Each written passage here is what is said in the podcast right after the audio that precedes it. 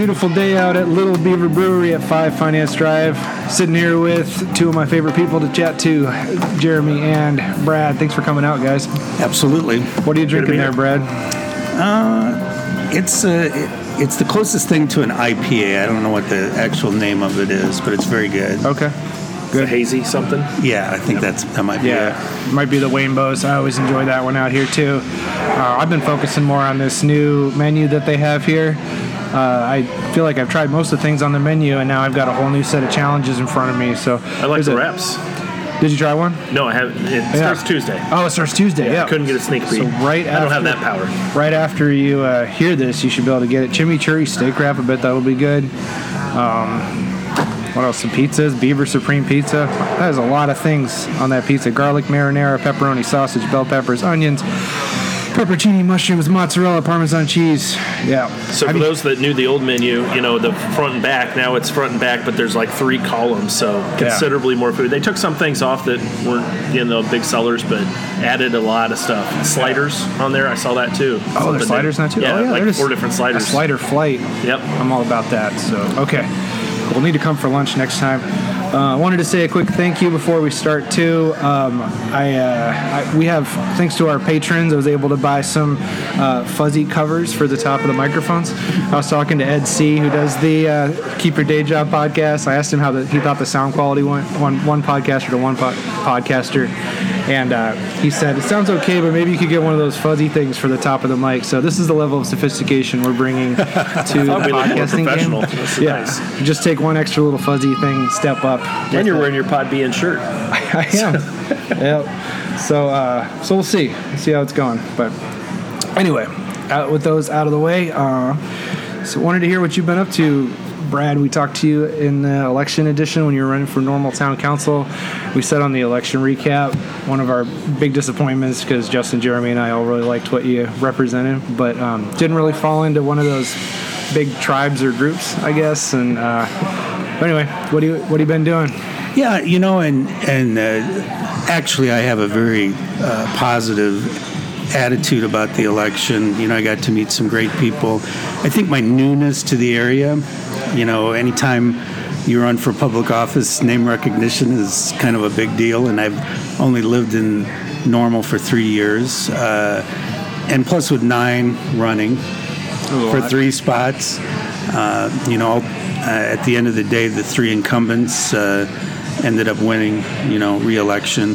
Uh, but it, it was a positive experience, and you know, I'm uh, back um, throwing myself into uh, good government reform uh, efforts in Illinois and uh, my work at Bradley University with my leadership programs, and uh, so actually got to do a little bit of traveling in June for the first time in a while, which Oh, was nice. Where'd you go? Uh, up to see family uh, in Minnesota and Wisconsin. Uh, just drove. I'm still a little bit reluctant to get on an airplane, but uh, you know, getting in a car and traveling about and seeing family was great. Yeah, makes you appreciate it, doesn't it? Yeah. I haven't done it for a while. Absolutely. Yeah. I was actually trying to figure out. I think this is the longest stretch of time in my entire life that I haven't been on an airplane. I, I uh, was in Atlanta when the whole lockdown started, so it was March of uh, 2020, and uh, so still going here. But um, yeah, I, I mean, including when I was a baby, my parents. Uh, I was born in Bermuda, and my parents put me on a plane and flew me over the Netherlands uh, when I was like a year old. So have not had a two-year stretch not on an airplane, and I'm feeling kind of. Uh, a little claustrophobic, but yeah, I'm not really quite ready to get into a big flying capsule with a bunch of people breathing all over the place yet. I think it's okay. We but- did a vacation to Colorado probably a month ago, and that was first. I was like you. I was uh, in Florida in March when the pandemic shutdown happened. Oh yeah, flew flew in Colorado a month ago, and I got my first work trip, first uh, work business trip coming up in December. So that was a little like, oh, okay, that's that's coming back. yeah, it's So, coming. Yeah. Yeah. Are people wearing masks on planes now? Oh, yeah. Do you guys know? Yeah, They're required. Yeah, they, they're required. Yeah, Whew, that'd be tough to go overseas. Like if you had to spend seven, eight hours on a on a plane with a mask on, it'd be a little rough. Yeah. Anyway, um, your uh, your leadership program at Bradley is pretty cool. Can you uh, talk a little bit about that? Yeah, you know, I think it is very unique. Um, so I direct the Institute for Principled Leadership in Public Service. I know that's a lot of words, uh, but we focus on trying to develop bipartisan, civil, uh, collaborative leaders in the public service arena. Uh, and I think I'm the only college professor in America that actually teaches a course on bipartisan leadership as being the most effective way to govern. Uh, when we hold national public policy symposiums on the big issues of the day, and our next one is going to be on tackling climate change in the rural Midwest on November 5th. Hmm. We bring in um, not only subject matter experts, but we always bring in bipartisan federal and state legislative people uh, because we want everything we do to be balanced. Um, and so uh, we are a little bit unique in um, the leadership approach uh, that we uh, believe in. Uh, and what's what's interesting is that this generation of students uh, has only seen the polarization and the uh, partisan fighting, and when they understand that there's a different way to lead, they're actually attracted to it. Mm-hmm. And uh, so the new generation actually gives me hope that maybe one day we can have a different kind of politics here in America. So let's talk about uh, nonpartisan. Or did you say nonpartisan or bipartisan? Bipartisan. Bipartisan. Okay. Yeah, and, and there's a big difference. I, I really want to get into that. Yeah. Bipartisan means that you still belong to a party. You still have um, deep beliefs, but you realize that in order to accomplish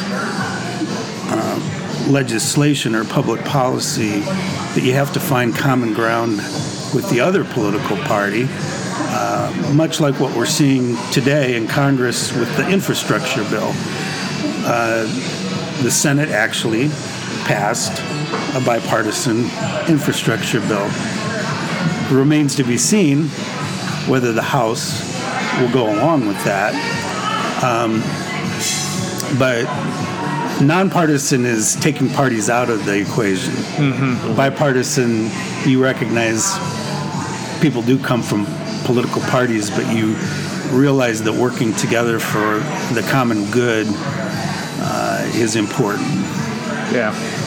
Is there anybody that you, who do you think of now when you think of a, a politician who exemplifies that at any level? Do you have a, do you have someone that comes to mind who's doing that well?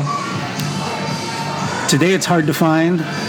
Um, I would say Mitt Romney in the Senate uh, is somebody that comes to mind. Um, you know, there there's others. Uh, you know, my former boss, Congressman Ray LaHood, was very bipartisan uh, in his leadership approach.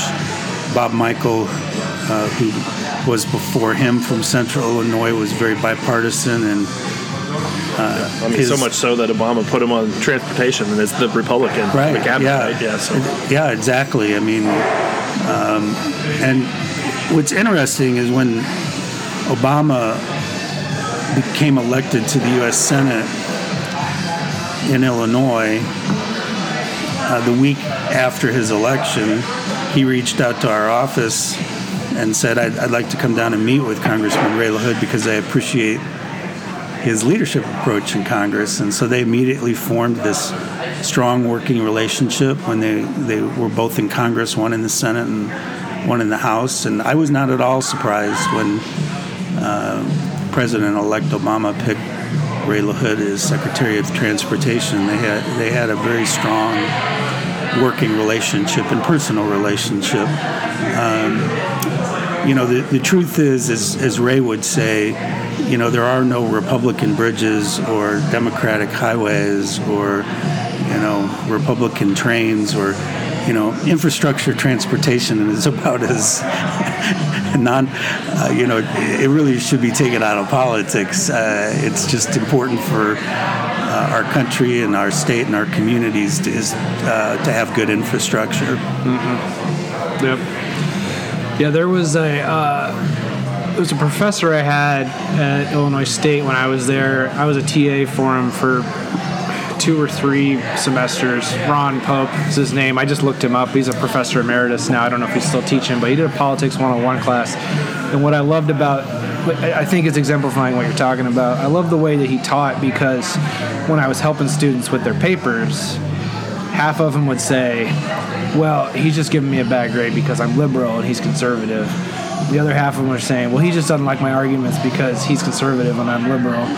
And you never knew, even I, working with him, I didn't know what side he fell on. But whatever position someone took, he could come and argue the other side to help get him to think more deeply about what they're talking about. Are you making a convincing argument that appeals to somebody who disagrees with you? Or are you just preaching to the choir with your arguments? And pretty much the whole point of that class was just to understand that in order to be effective in politics, you need to understand and be able to communicate to people who disagree with you and uh, that's why I wanted to. That's why I worked with him. Right, I loved it. Yeah, well, you know, as I tell my students at Bradley, uh, as far as I know, neither political party has a lock on wisdom. Uh, so you can always learn something from the other side. Yeah. And you know, we always start off in my bipartisan leadership class going through the landmark 1964 Civil Rights Act because Senate Minority Leader Everett Dirksen, who is from Central Illinois, played the key role in getting that civil rights bill passed. And at the end of the day, he got 27 of 33 Republican U.S. senators to vote to end the longest filibuster in American history, uh, which led to the passage of the Civil Rights Act. Now, how many people think that a Republican is responsible for the Civil Rights Act getting passed? Not too many. Uh, and when students learn, um, they're surprised. Now, it also took strong Democratic presidential leadership. Kennedy before he was assassinated, and then Lyndon Johnson afterwards, uh, and it, and the Democratic leadership in the Senate had to give Everett Dirksen respect uh, and work closely with him to accomplish all of this. But you know, back back when that 1964 Civil Rights Act was passed, members of Congress voted party line 65% of the time. Today, members of Congress vote party line 92% of the time. Mm-hmm. Uh, so, huge difference uh, between um, what we see happening in Congress today and back when the Civil Rights Act was passed. What do you attribute that change to? yeah, I was going to ask the same thing. I, I, I have an answer, but I, I want to hear your answer. Well, I guess some are the same. Yeah, there's several reasons. Um, you know, the polarization in American politics, uh, I believe, has been caused, uh, one, because of redistricting, because both the Republicans and, and Democrats in different states have drawn these congressional districts in a way to strongly favor one party or the other. So what that results in is more extreme candidates from both parties getting elected to Congress. I also blame it on cable TV and talk radio and uh, the fact that people in social media people only listen to things that are in line with their viewpoints they don't consider other um, viewpoints. Um, so I think there's been, and, and, I also think the influx of money in politics. Um, so I think our political elective process uh, has gotten worse, and I don't. I also think that the media and social media uh, has contributed to the polarization we see in politics. So if this was like Family Feud, you would have just hit answers one and two for me. I absolutely think it's districting. I absolutely think it's media polarization are the two biggest. Um, and and just adding on that, the frustration I see with the districting is it seems that if you do get say a John McCain, you're talking about Dirksen, and I, and my mind went to yeah, yeah. there's there's there's even more recent examples, and a John McCain, an easy one here, of um, clearly bipartisan, clear. Yeah. I mean, yeah. almost named Lieberman as a Democrat as his vice president, famously, right? So, and worked with him a ton. um, if you have a moderate from either side of the aisle, it seems like those people get attacked 10 times more anymore. So, uh, you know, it's uh, say what you will, Rodney Davis, love him, hate him, whatever. It is in a 50 50 in a thrown up dis- uh, throw up district, you know. Thrown up district. That's great, great language there. But um, no offense. Y- you know, suddenly becomes one of the most targeted attacked because is in the middle or is versus uh, some of the safer districts. And I get the strategy of it, right? But you've drawn those districts so polarized that um, it becomes a battle between the extremes and a moderate wing in the party, mm-hmm. and everybody targets the moderate from both sides and, and kind of weeds them out now. Yeah, well, you, you mentioned uh, Congressman Rodney Davis, and, and a lot of people in central Illinois don't realize this, but he's consistently ranked as one of the uh, highest bipartisan members of Congress, uh, which uh, I give him a lot of credit for. Um, you know what? What moderates worry about is having somebody from their own party run against them in a primary. Right. Uh, well, we can and, look north to Adam Kinzinger for, and, for that one. And um, and that happens all the time. Uh, and it happens on both the Republican side and the Democratic side. You know, if you're too moderate of a Democrat, they're going to run a progressive against you. Uh, and if you're too moderate of a Republican, they're going to, you know, run a very conservative uh, Republican candidate against you. Uh, but again, if the districts were drawn more fairly, more balanced, um, then I believe um, more moderate uh, moderates would be elected to uh, both Congress and state legislature, and uh, you know I, I'm in the process. Hopefully, one of these days we'll we'll finish it, but uh, of writing a book called The Middle Majority, uh, and the reality is the largest political group in America is independents. Uh, uh, July 2021 Gallup poll shows that 43% consider themselves independents, 26% consider themselves Republicans, and 27% consider themselves Democrat. And out of that group, uh, 41% lean Republican, and uh, 45% lean Democrat of the independents.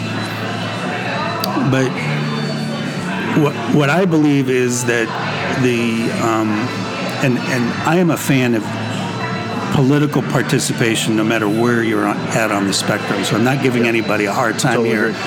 But the, the conservative Republicans and the liberal Democrats, they vote pretty much 100% in our elections.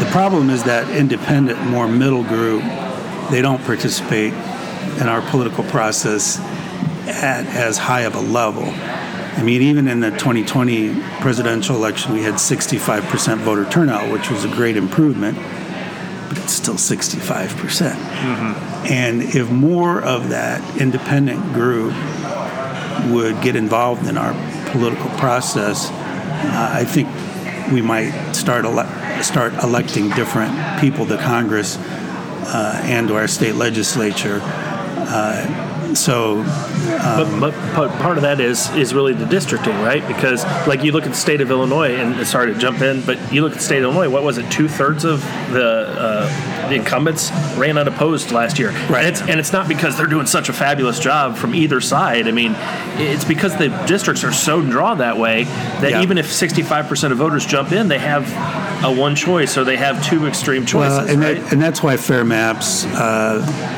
is so important. So, you know, we've been pushing for an independent commission to draw fair congressional and state legislative maps for over a decade. I co chair Change Illinois, which is the statewide group uh, that's been leading this effort.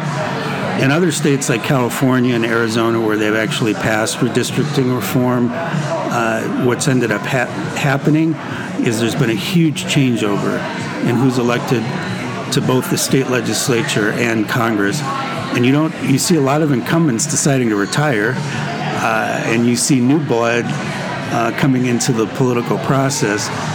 Uh, bottom line is it creates fairer elections. And if if the election process is fair, uh, new people are going to be willing to throw their hat in the ring. If the process is rigged, um, people are not going to want to throw their hat. Yeah, a lot of waste, it, it, a lot of wasted votes, right? That's how you think of redistricting as if you're if you're in a 70-30 district, then the 30% that's always going to lose are wasting their votes, and also the 20% that's that's more than you need to win that they're wasted as well too. Whereas if it's 50-50, you got a really good chance of um, uh, of, of, your vote actually mattering, right? Um, motivation. I, I so I would push back on that because your vote still will matter. Um, I mean, you could have an extremely right-wing candidate and a moderate candidate. If that moderate candidate's willing and able to capture and appeal to that other side and bring them in and win them. So I think of a, a Sinema down in Arizona as a for example, kind of took that strategy a, a, little bit and is now taking heat for being a moderate Democrat in Republican Arizona, right? Um, but I you still get a menu choice of uh, AOC and Manchin or Ted Cruz and Adam Kinzinger or what, whatever. Your menu choice is still restricted, right? I mean, yeah, and, and I think another you thing, get those 50-50 districts, you tend to get more moderate candidates, and I think that's really where your yeah, point is. Absolutely, and you know, I think the other thing that's a big factor in all of this is our primary system. You know, if I had a magic wand, we'd have an open primary system in Illinois the problem is the independents, they don't want to go into a primary a polling place and have to declare either as a uh, Democrat or as a Republican. They, they just don't want to do and it. And that's not common outside of Illinois. There's, there's a lot of other states that have open primaries yeah. where you don't have to declare right. it, and you can actually vote for whoever you think is the best candidate from either political party or a third party and and, and, and bounce around in, in who you vote for in the primaries. Maine has the ranked choice voting, so you can just right. go, go through them. Yeah. So I, I you know, there, there's a lot of flaws in my view in Illinois in our current uh, political process, uh, redistricting, uh, closed primary, and uh, so. Um, so let's talk a little bit about what you think characterizes the the moderates then, because you, you could you could interpret a moderate being somebody who doesn't really have strong principles. They're op- they're opportunistic. They're just going to go with whatever the polls say, right? They're or maybe they're populist, right? Like they don't they just care about getting elected or power. They don't really care how they do it. Um, so it could either be like interpreted as being really watered down, or it could be interpreted as being more like aggressively political. But I don't think either one of those are yeah. characterize that so, fairly. So, so kind of tease yeah. that out a little bit, if you would. So let me give you a specific example, um, because I was chief of staff to Congressman Ray LaHood for 10 years. Ray was one of the most conservative members of Congress when it came to social issues because of his Roman Catholic beliefs. So 100% pro life. Um, but he was very um, open minded when it came to economic policies, when it came to uh, immigration reform. Uh, he was one of the bipartisan co sponsors of the Innocence Protection Act which led to all of the uh, death row inmates uh, being allowed to have DNA testing and adequate legal counsel. Uh, Ray had an excellent working relationship with uh, Senator Durbin, with Senator Barack Obama. He realized that he could accomplish more by working constructively and productively across political parties for the good of central Illinois, for the good of the state, and good of the country. So the, the idea that a moderate is wishy-washy or doesn't have strongly held beliefs is just hogwash. Um, and uh, so, uh, but you know, it, it's a different um, leadership approach for sure. And uh, you know, I I would look at the productivity of Congress uh, over the years that we've seen more pol- polarization and extremism, and, and compare it back to those years when 65% members of Congress were more independent and statesmanlike and would uh, consider voting, you know, uh, not go line in step with their political party, but actually yeah. think for themselves independently and say that those years of Congress were um, way more productive uh, and actually got a lot more done for uh, the American people uh, than what we've seen in the last uh, 10, 15, 20 years. Yeah, in those days you didn't need a gang of eight to get an infrastructure bill or gang of 10 or whatever um, because there was a there was a Feingold McCain around every corner, a Tip O'Neill or, you know, what, right? But now it's you have to have Sinema and Manchin in the room, you have to have Collins and, you know, you have to have those people. Yeah. Otherwise, nothing happens. That's right. And uh,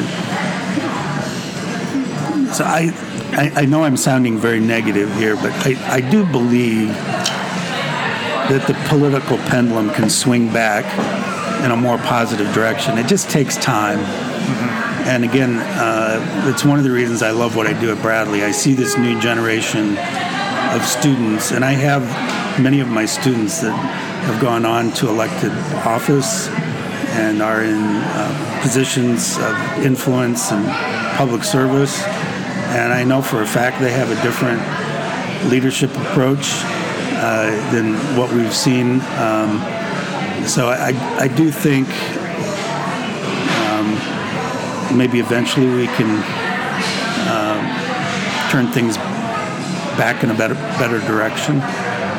That's one of the reasons I I do that we do the podcast in the way that we do as well too. Um, the most frequent question I get is why aren't you basically why aren't you being meaner to people who aren't right? Right. That, that's sort of the by right you mean politically right or? No just who aren't well that but who aren't correct right? Like why aren't you being more hardline with somebody who is saying stuff that's not correct?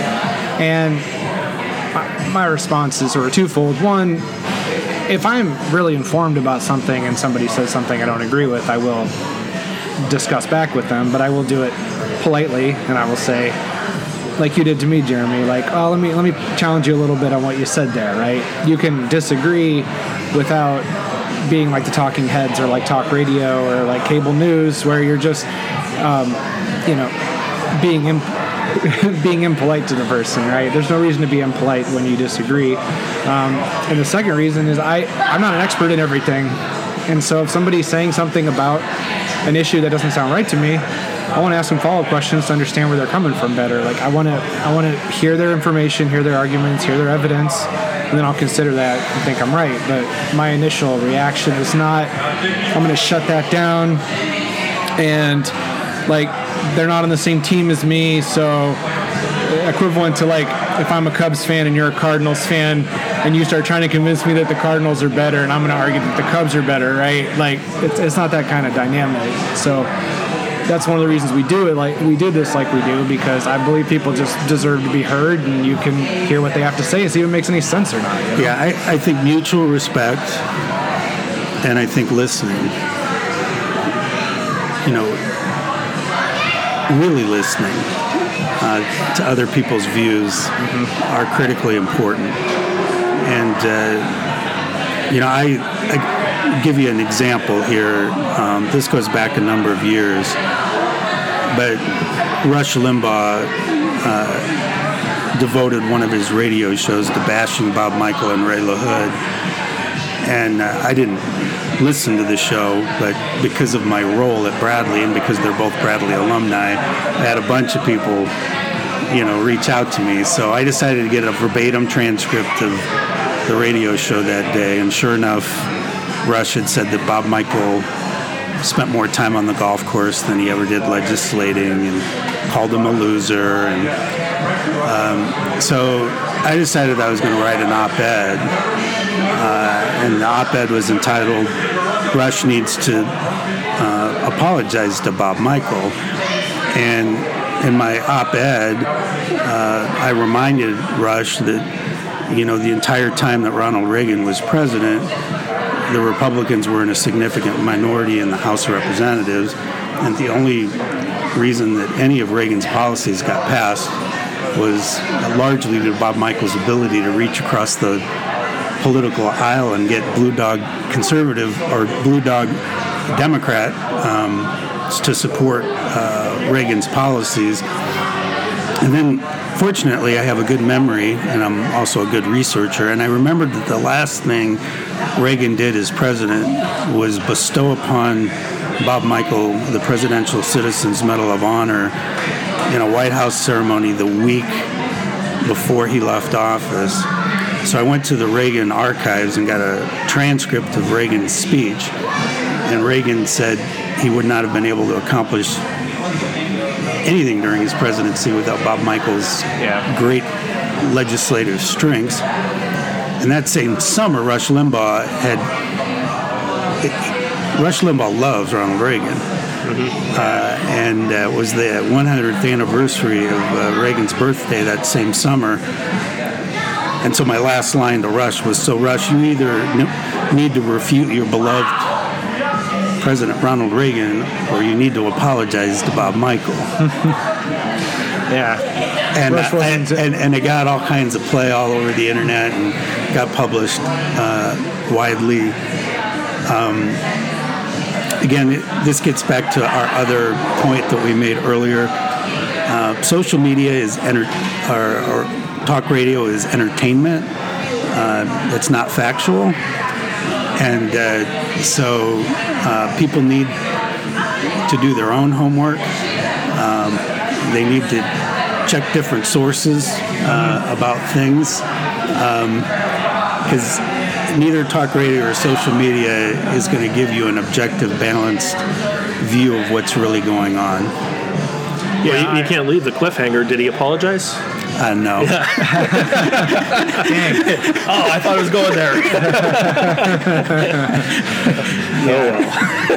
well, I think people have listened to that that tenor of speech and that style, and I think that's led a lot of people to think that's what political speech sounds like. So you've got people trying to mimic that on the left. I think Rachel Maddow tries to take a lot of the approach that he took. The, the times I hear her, I haven't heard her a lot, but she reminds me of you know, let's let's talk about all the dumb things the other group does and how horrible they are, and let's fill up an hour with that, right? Yeah, exactly. And I think that's part of, in my view, why Trump was successful is because people hear Rush Limbaugh and they think that's what political speech sounds like. But then they go, well, George Bush isn't talking like that. Mitt Romney's not talking like that. John McCain's not talking like that. Like, they're all fake, right? And then Trump comes up, he sounds very much like Rush Limbaugh in his um, aggressiveness, his assertiveness, and then. Yeah, I, it, I, uh, I think it was a perfect storm. Um, you know, Hillary Clinton had a lot of baggage, um, and I'll in all candor say that me being as political as I am, I didn't vote for president in that election. yeah. I and I didn't want to write in somebody that I. I mean, I voted. I just skipped the presidential ballot question because I didn't feel comfortable with either of the presidential choices. Um, Yeah. but um, you know, There was an interesting moment though where I was hopeful that there, there people in the liberal bubble, such as myself, where I was at that time, I was very much in the liberal bubble. I didn't think there was any way. Well, I would say to people, like, why are you even paying attention to Donald Trump? He's not going to win. It's just the media sensationalism. It's just during the primary. Everyone should just ignore him, and he'll go away. It's just a publicity stunt. He probably wants to like just get his name brand out there. He holds no appeal to anybody. And then I remember when Ted Cruz dropped out, I was like, oh crud, like I was totally wrong on that one. And then I went into the general election. Well, I guess Hillary Clinton's president now. Like, oh, that's cool. We'll have our first woman president. Foregone conclusion. And the fact that Trump would even be competitive, let alone win, is so completely out of my realm of understanding. So what I said is, to your point, I need to under, I need to listen to people more. I clearly am out of touch with what the experience of half of the population is. I need to talk to conservatives. I need to talk to Republicans and, and, and get what's going on here because I have a very limited worldview and it's interfering with my ability to understand reality. Right. And that thinking is what makes you different than mo- the, the moderate thinking, right? Of like I got to understand the other view because the, otherwise the tribalism is like okay we got to double down and they they did dirty tactics so we got to do double the dirty Uh-huh, tactics and, and Yeah, so- weaponize it further. So, so, and I think this is a really important point. I think there has been a fairly significant political shift in this country. Um, and the shift is rural versus urban. yeah. And uh, it was kind of interesting. I was having a conversation with uh, State Senator Dave Koehler, who, if you look at the new state legislative maps, um, uh, potentially will represent the Bloomington Normal area as well as uh, the Peoria area. And he used to represent Fulton County, Canton, and, and, and went out west. And that, that used to be a fairly Democratic stronghold area. Um, those rural areas have gone to the Republican Party. And so they intentionally, when they drafted these new maps, combined ur- urban areas for Democratic candidates. Right. And uh, so which is the and then on the other side of the coin that's what locally the republicans and the mclean county board were going to try to do is the opposite of that. If let's take little slices of bloomington normal and combine it with rural areas so we can dilute the the urban vote right? Yeah, i mean both yeah. sides have the same strategy. They're Right. approaching things with they know what's going on. Yeah, but but I do think that um, Trump tapped into something when it came to rural Americans who feel that they've been left out of the economy and and their lives haven't improved, have not improved, and um, so there is something to that, uh, and. Uh, but I mean, and, and this will be the strongest statement I'll make today with you guys, but I think after January 6th, um, I think Trump, uh, the idea that Trump can come back to life politically uh, isn't realistic. I- and, and I think that um, he, he can't erase how he acted that day. Uh, and uh, you know, I, I just I just think again for that independent group of Americans who do have a lot to do with how elections um, election results go. Uh, I think he's forever lost them uh, politically for his future, and so uh, I. Uh, um, anyway, that's my two cents. Me, me personally, I, I hope so with him specifically. Um, and there's a strong statement, but it, it's true. Um, but I'm done as far as uh, saying that he's, you know, like Tyson did. Oh, he won't win the primary. He won't win the general. He won't be back after January 6th. He can't win if he does. I'm done saying that. I've, I've been so shocked in the last three four years of oh this this race is absolutely going to end up and I mean even local ones I would not have there was no way I was going to say the three incumbents in normal council stayed on none uh, so especially with with Trump I, Yeah, and I and I, w- I would say this, I and I don't want to overstate what I said. I think Trump could be the Republican nominee, and I think he could win again but I I think that um, him winning a national election after January sixth is very very dubious. Tyson's like next subject move on I'm just, yeah, I, I've, uh, that was my, one of my big lessons from the local races was, uh, I wrote down five lessons. I'm going to review them every two years. Don't make predictions because you don't know. Um, I'll even go there back the to my, podcast I'll go back to my, my biggest moment of shame was when Obama was announcing in Springfield that he was going to run for president, and my friends were carpooling, and they're like, "Hey, Barack Obama's going to announce he's running for president. Do you want to come with him?" And I was like, "Ah, it's cold. There's no way I'm going to stand outside for this guy. Like, I like him, but he's not going to win. There's no way we're going to elect a black guy. Like, like no, I'm not going to stand out in the cold to watch that. That's, you know, have fun." And then there, that went too. So I had like a pretty much a 100% failure rate in terms of my confidence and who's going to be president. So I, uh, I, I try to stand aside on that one and It- just watch it- it. It's probably safer that way. yeah, yeah. So- Let, let's, let's turn to, you mentioned the state maps, and, and obviously, I think listeners know you've done a lot of work with that. Um, a lot of interesting stuff happening in the state, not just what should we do as far as how should it be designed, but uh, a lot happening with census data. Uh, you know, maps being drawn, new census data coming out. You want to walk through, kind of Yeah. give everybody an update because Yeah. you're you're deep in the middle of some of this stuff. Sure. Um, so your listeners need to understand that we're, we're going through a totally unique uh, situation where the U.S. Census data was so delayed uh, this time. Normally, the reason you do a census every 10 years is to uh, get an accurate count of the population and the shifts that have occurred in states and, and in the in the nation and it's that census data that the legislators use to draw the new maps.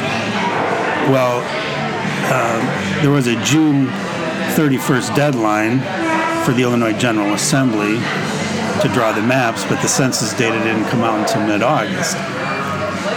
So uh, the democratically controlled state legislature decided they were going to use what was called American Community Service or ACS project, projected population data to draw the maps, which has never been done in the past. Uh, and because they have supermajority controls in both the Senate and the House, they were able to pass those maps, and then the governor signed them into law. Well, then subsequently, the Illinois Republicans and MALDEF, which is um, a group that represents uh, Latino uh, citizens in Illinois, filed a lawsuit challenging the maps. Which happens almost every single map process, regardless. Right, Right. Just, always- just to be fair. There's always Somebody's going to sue, but this one might actually have a chance, right? Yeah, because it, it's never been decided Right. by a court before. And uh, so the census data came out, and lo and behold, there were some real screw ups in the maps that were passed by the state legislature. You're only supposed, at most legally, you're supposed to have a 10% deviation in population between state legislative districts. Well, there's some districts in Illinois that have a 30% plus population deviation. And so the Republicans last week actually filed a motion for summary judgment in the courts. Hasn't been ruled on yet. Um, but, you know, how the courts rule on this is going to be interesting. Meanwhile, And summary judgment, so they could just throw the whole thing out and start over. they, they if if the court would would grant the Republicans um, summary judgment, the court could make them go back to square one. And some would argue that because it's past the June 31st deadline, then it has to be a bipartisan commission that dri- draws the maps. And this is where, when the bipartisan commission doesn't agree on maps, they draw a Republican or a Democratic name out of a hat Right. uh, to decide who controls the map drawing process. Um, so it's going to be really interesting uh, to see how this uh, plays out in the in the coming weeks. It's anybody's. I have no idea. Now the the Democratic leaders are calling the General Assembly back for the last day in August to revise their maps based on the new census data. Uh, so um, there's just a lot at play right now, uh, and uh, it's anybody's guess as to how this is going to unfold or, or play out. Um, but the sad thing from our uh, viewpoint, uh, you know, we represent a huge, diverse coalition. Uh, Change Illinois does from good government groups to minority groups, but the Illinois Farm Bureau to the Illinois State Chamber of Commerce. Over 2 million Illinoisans are part of our diverse coalition. We've just been advocating for transparent uh, process, uh, a fair process, obviously, we would love to turn over to an independent commission to draw the maps, but we're not going to get that done this go round. Um, but uh, the process is really horrible in Illinois, uh, and it's not in the best interest of the public. And uh, so, but what happens with the courts and with the maps? Uh, it'll be very interesting to see. I know one of, one of the things many of my friends on the right would say for years was, you know, Madigan was kind of this evil genius level of map maker, right? That really, really, really effective at drawing maps that were beneficial to his party. And I, I know there was talk that when Madigan stepped down, okay, the process might be different this time because he, he's not there, he's not in charge. Um, from your experience, what has has there been a change? Is there a change? Uh, yeah, it, I mean, you're shaking your head. I, yeah, it's been deeply disappointing. You know, um, Chris Welch, the new speaker, actually was a co-sponsor of Fair Maps. Uh, he wrote op-eds in favor of Fair Maps. Uh, he caved in. The governor promised that he would support um, an independent commission uh, and fair maps, and the governor caved in. Um, and uh, so uh, deeply disappointed. You know, we did believe once Madigan left the scene that maybe there might be a slight hope for a better outcome, uh, but the uh, new leadership um, has not followed through uh, on their past promises, uh, and um, again, it's it's the Illinois citizens who lose out uh, because of that. And, and to be fair, balanced here, fair and balanced, but um, you know, it's again like Tyson made the point earlier. It's not just one party; both parties are doing the same thing. No, when when, when, when the Republicans in Illinois had had the majority control, uh, they played games with the maps too. Uh, so that, that's why we want to turn it over to an independent commission because uh, both political parties, given the opportunity, uh, will draw maps that strongly favor their party. Is there a state, in your opinion, that that has it right or is the closest to? Yeah, California did a great job. They recently. Uh, they they passed redistricting reform back in 2010. Uh, they have an independent commission draw their maps. Uh, it's totally changed the political landscape in California. And, and importantly, and, and a lot of people don't connect the dots, but because they've had fairer elections, the political scientists have measured this. The moderation and the working on the important issues in California has improved significantly once uh, once you have redistricting reform. Uh, Arizona is the same way. Um, it, this is all about good government and accountability, and um, it's hard to have accountability when uh, incumbents uh, run for reelection unchallenged because the districts are rigged. Well, and you, you mentioned it earlier. Um, correct me if I'm wrong. California has more of that open primary where then the top two vote getters run against each other in the general election, and, and they can and often are members of the same party, and where one's more extreme and one's moderate, right? Yeah. And what's interesting, because depending on what state you're in, um, you know, a state can be controlled by the Democrats or by the Republicans. You know, California's mostly been controlled by the Democrats. Um, after they did their reform and after they did their maps, the political demographics didn't change much in California. The Democrats still had roughly the same percentage of members of Congress, the same percentage of state legislators. They just had new legislators. And, and the candidates that ran were more independent and moderate because they had to be in order to get elected in these new districts. And so the worry that some people have that, oh, you know, because some people have, you know, because I used to be a Republican chief of staff for Congressman Ray LaHood, you know, have accused me and Change Illinois of being a Republican conspiracy. And I just laugh because if anybody would come to one of our meetings and, and see the amazing diversity of our coalition, uh, that's just a joke. Uh, but uh, people worry that, you know, there's some conspiracy uh, aspect to this. There isn't. We just we just really want fair open elections. Uh, and, uh, you know, I actually very much consider myself an independent these days.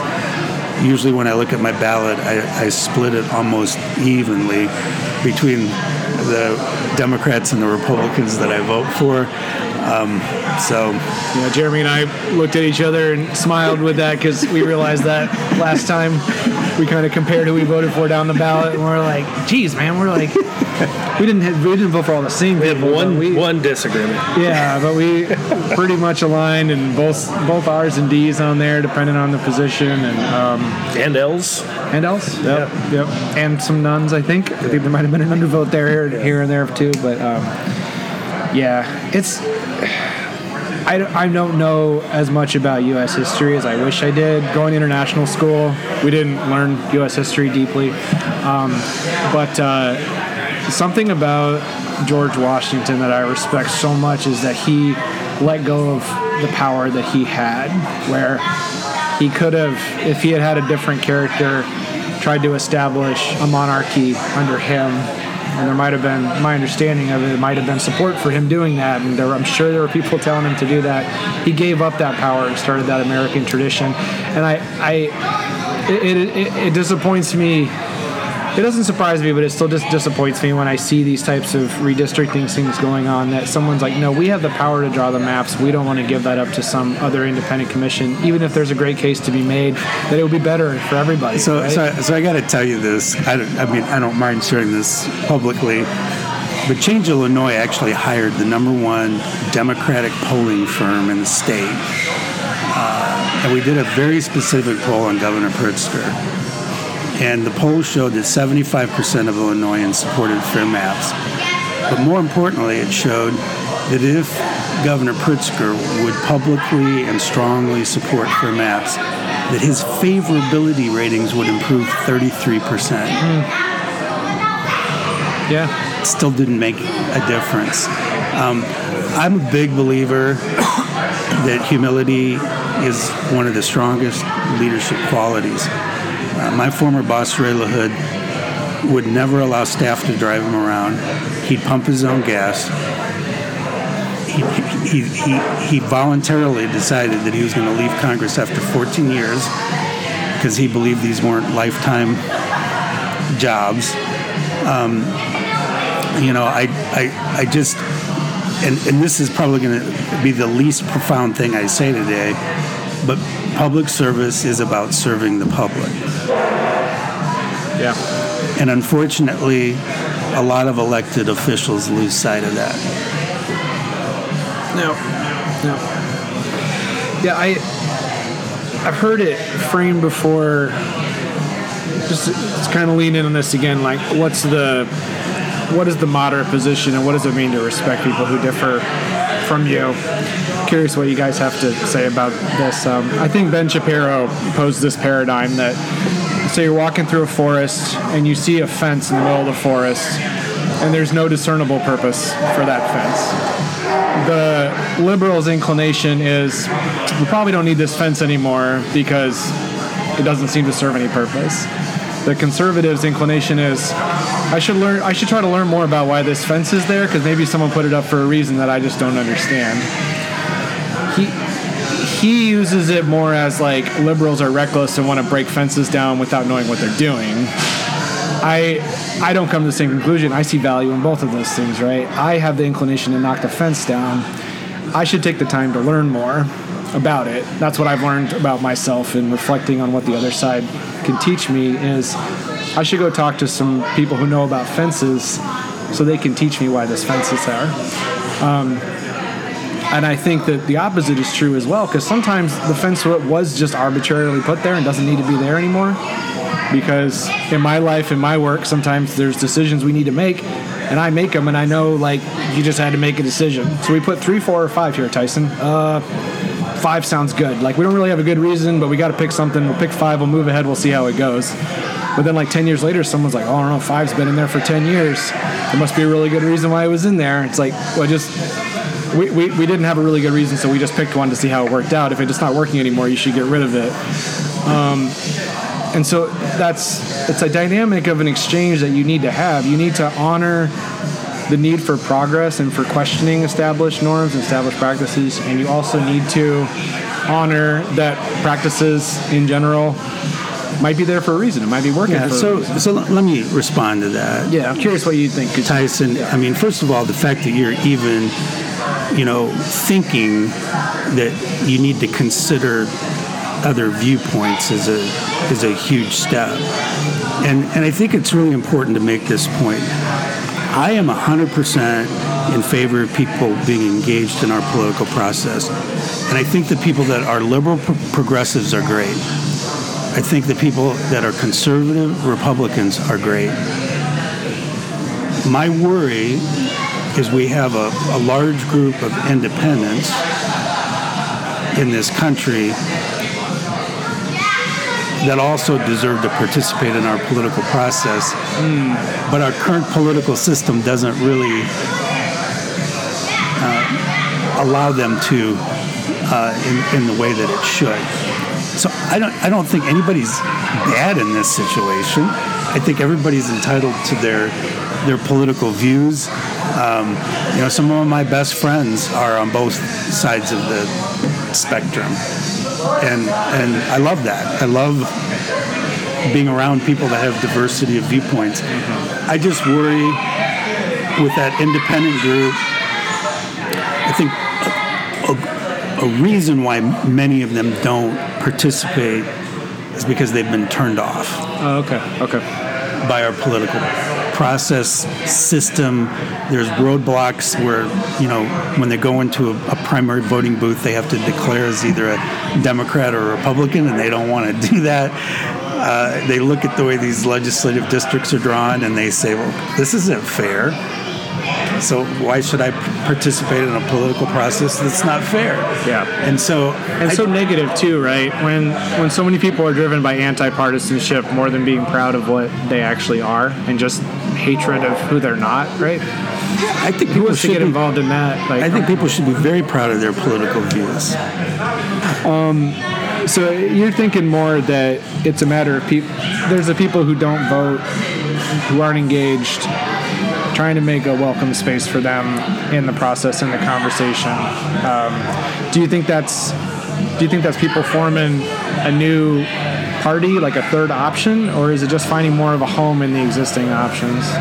It's a good question. I mean, you look at Adam Kinzinger and what he's been saying that, you know, about uh, creating a new lane for Republican voters that, um, you know, don't support Trump and, uh, you know, want to return to the days of Ronald Reagan. Um, and uh, so it could it could be either way.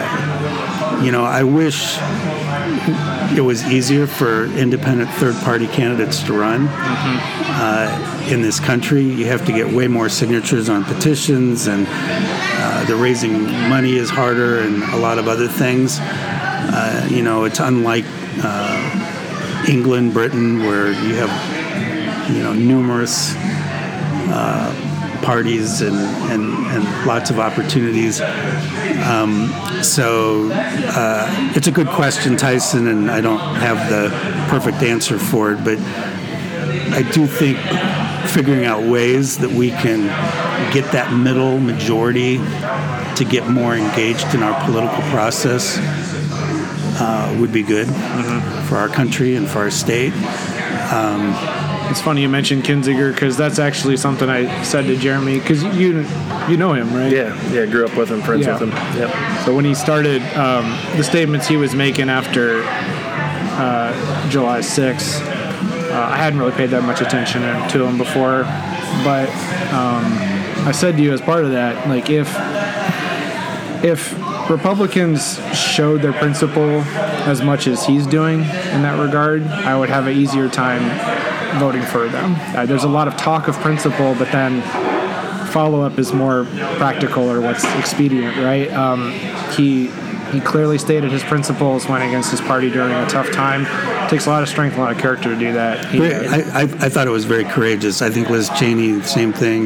Mitt Romney. And, uh, you know, um, there's there's not a, enough, in my view, enough courage or enough statesmanship in politics these days. Well, but here's here's the follow up I'll make to that. I think part of that is because the people need to support and speak out um, in support of those sort of acts. And and what I mean by that is, um, I brought up McCain earlier. You know, he does the famous thumbs down on a principled vote on Obamacare, right? In, in his mind, and uh, was you know just the liberal side loved John McCain for that. Look at how principled, and then two weeks later makes another vote that he was still staying with his principles that you know was against that side. Oh, he's a total turncoat, yeah. and he's public enemy number one. We got to go after him. And so you had Republicans that were saying, ah, John McCain, traitor, traitor to the party, and then you had liberals like, ah, he's he's weak. Let's go after him. And then he dies,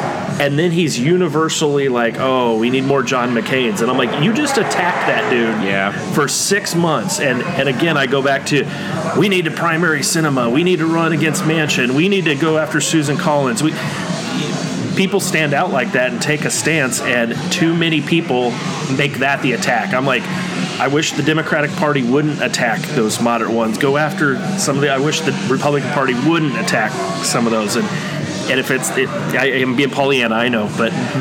Um, that's one of my biggest. That's that's not going to solve the issue. Just you know, Mitt Romney can stand up and say, "Quit lying to people." He needs to have the support of the people to say, "Yeah, I'm with you." I well, agree. And, and, and, so I, I, really do think in Congress, you know, the, the next few weeks are going to be very telling. Um, because what the Senate did in passing the trillion dollar infrastructure bill on a bipartisan uh, vote was significant. Um, this is really important to the president. And so the president needs to influence Speaker Pelosi to allow a separate solo vote on the infrastructure bill. Now, the progressives in the House, the AOCs of the world, are arguing that you need to have soft infrastructure tied to hard infrastructure, yeah. which is childcare and a bunch of other things. And I completely disagree with that. Infrastructure is road and bridges and trains. Mm-hmm. And so there should be one vote on that legislation. Then there should be a separate vote on the child care. I'm all for child care and those things. But I think it's frustrating when they try to combine all things in, in one piece of legislation. And so it'll be really interesting to see how that plays out in Washington. It's going to be very close vote wise. But I hope Biden convinces Pelosi to allow a separate vote on his infrastructure bill in the House.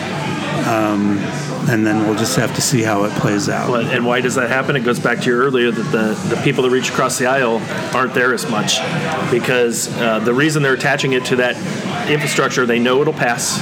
And so that's the, the train leaving the station that we can attach all the goodies to, right? If, if you can argue the goodies and principle and then make inroads with the other side, some of those items were passed anyway on their own, and and because people aren't there to do that, then we got to load up the Christmas tree bill and send it out. Well, and, and, and, again, both sides do that. Yeah, and it gives it gives uh, that shows the breakdown. Republicans easy easy reasons to vote against. John McCain and Mitt Romney. It's interesting that they've come up several times in this conversation because those are two of when I start finding myself wanting to dislike someone just because they're in the other party I think about Obama's two races and how much I was in the bubble then and just hated those two. They were just the worst. Like, couldn't imagine them getting elected. They were going to destroy the country. Just these, like, soulless, sociopathic conservatives who were just going to, like, defund all of our social programs and, like, make war all over the world and so on and so forth. And in retrospect, I'm so embarrassed by. I mean, some of that was youth. I was in college very young at the time, so it's you know I didn't have like a nuanced perspective on things. I still, you know, I'm not even 40 yet. I'm I'm sure that things I say now, I'm going to look 20 years back and go, oh my gosh, I was so ignorant. But a lot of it was just making sure that you see past the spin that your media is trying to put on things because both of them so prove themselves to be men of integrity and principle who are running for the right reasons and um, running for love of country and would have uh, would have been perfectly suitable uh, and presidents, even if they weren't in the, the party that I was with.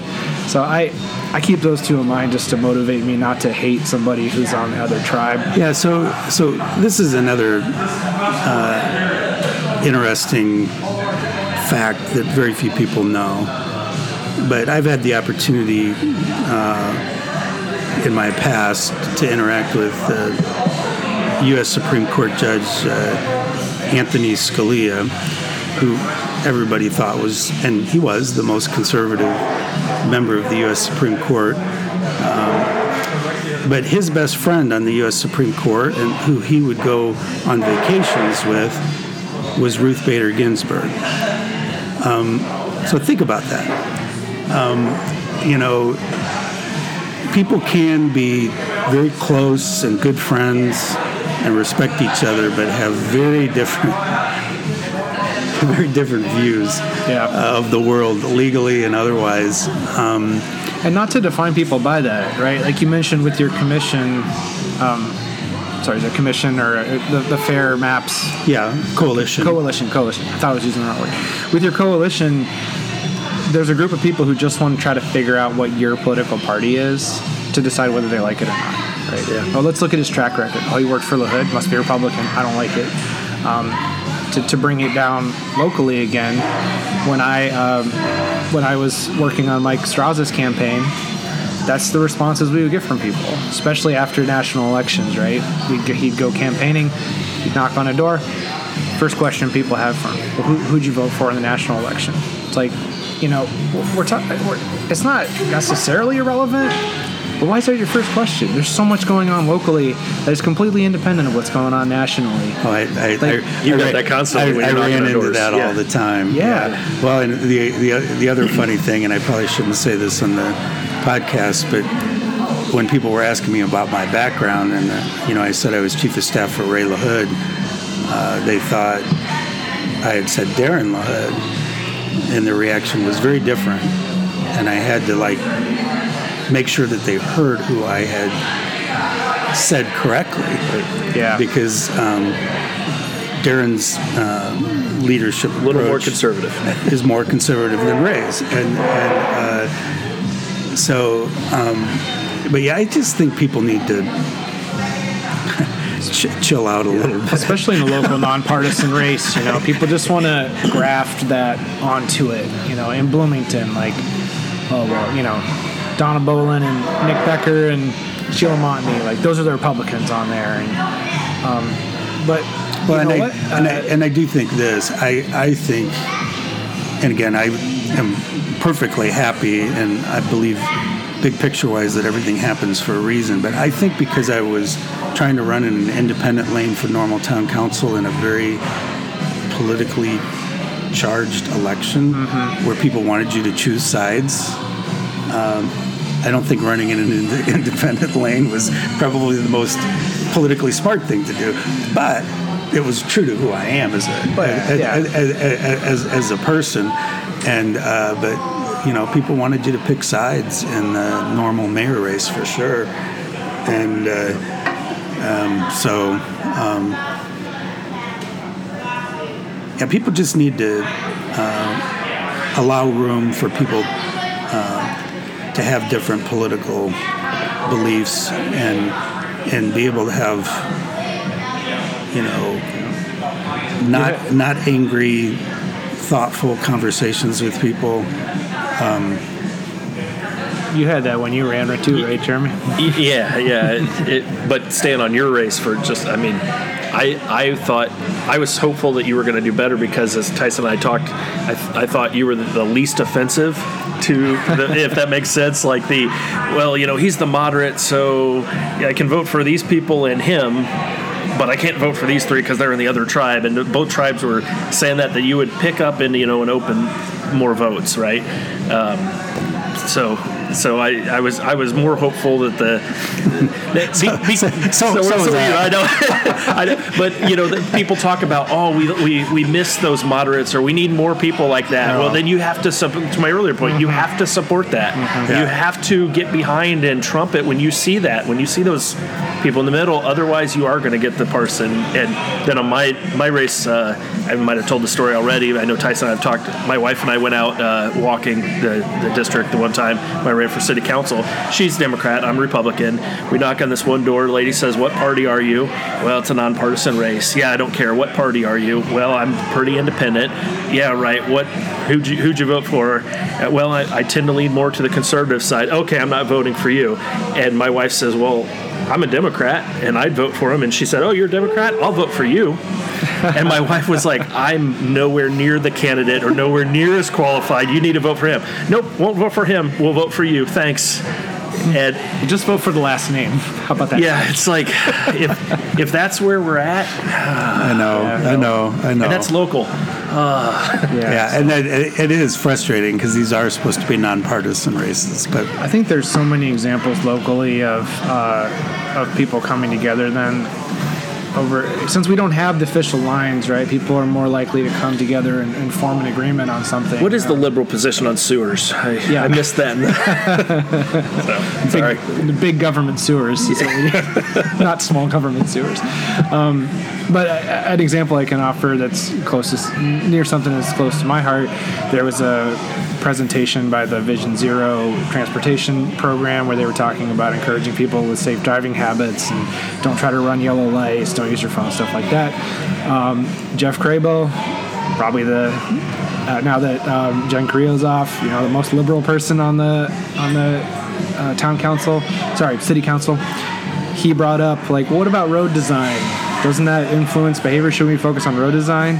And then Donna Boelen probably the most conservative member, if you want to put her in a bucket, she brought up the same thing. So there, there's there's no reason why everyone needs to disagree with everything on every issue just because they might be inclined to go certain ways. You can come together in certain topics. Well, and, and, and, I'm going to go back to this. I mean, I know this road. is yeah, and, and I'm going to go back to this on the national level because having good roads and bridges and tr- train.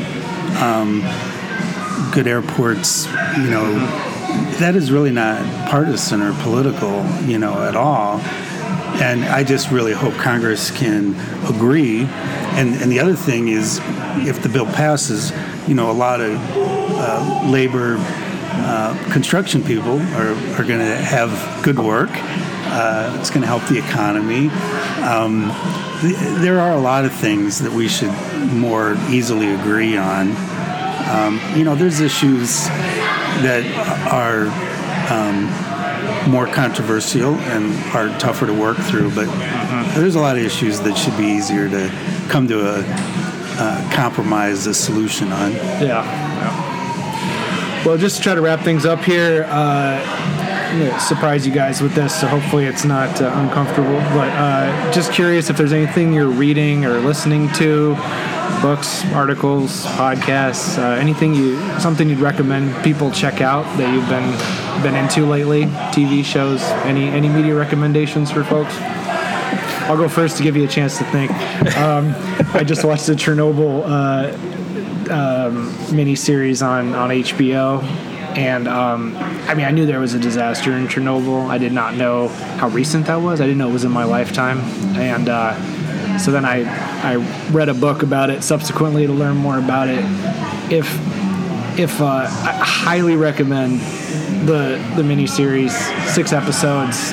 If you can find a way to get some HBO uh, at Max membership and watch that thing, so fascinating. Um, both from like a human standpoint, the human toll it took, but then also the the weaknesses that it showed in the the communist rule, the culture of deception that it had. Uh, there's the lies that were told, and the the fact that people weren't able to speak freely about safety issues was one of the contri- main contributing factors to it. It would not have happened if not for the culture of deception and, and um, dishonesty that perpetuated the communist system. And uh, just so just on every level to me found it completely fascinating and uh, just an affirmation that truth, integrity, you know, hard truths, being being a leader who's receptive to hard truths being told, and being someone who has the courage to tell truth to power when things aren't right.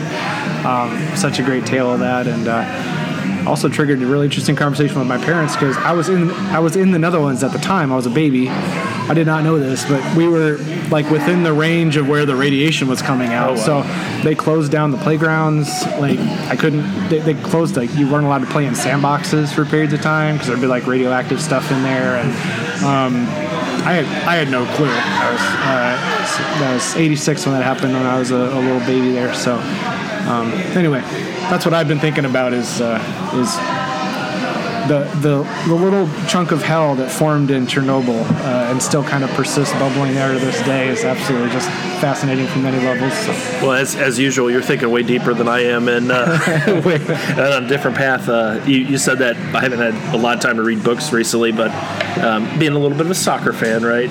My last couple at Ted Lasso, of course. If you've never Oh, watched yeah. that, it's just So kind of really funny, and how's season two going so uh, far? I, I'm enjoying it. It's, Okay. it's a good time. I'm waiting for all the episodes to come out and to binge them all. I, There I don't go. like watching one a week, but is it is still holding up the quality? Oh yeah, it's it's funny. It's it's good stuff. But um, then the documentary LFG, which is the um, uh, U.S. Women's National Team, and it kind of talks about the whole uh, equal pay and the them suing U.S. Soccer and Okay. um, it, fascinating. Like I obviously know and tied into that a little bit and know some of the backstories that didn't come in, but um, man, just learned a ton.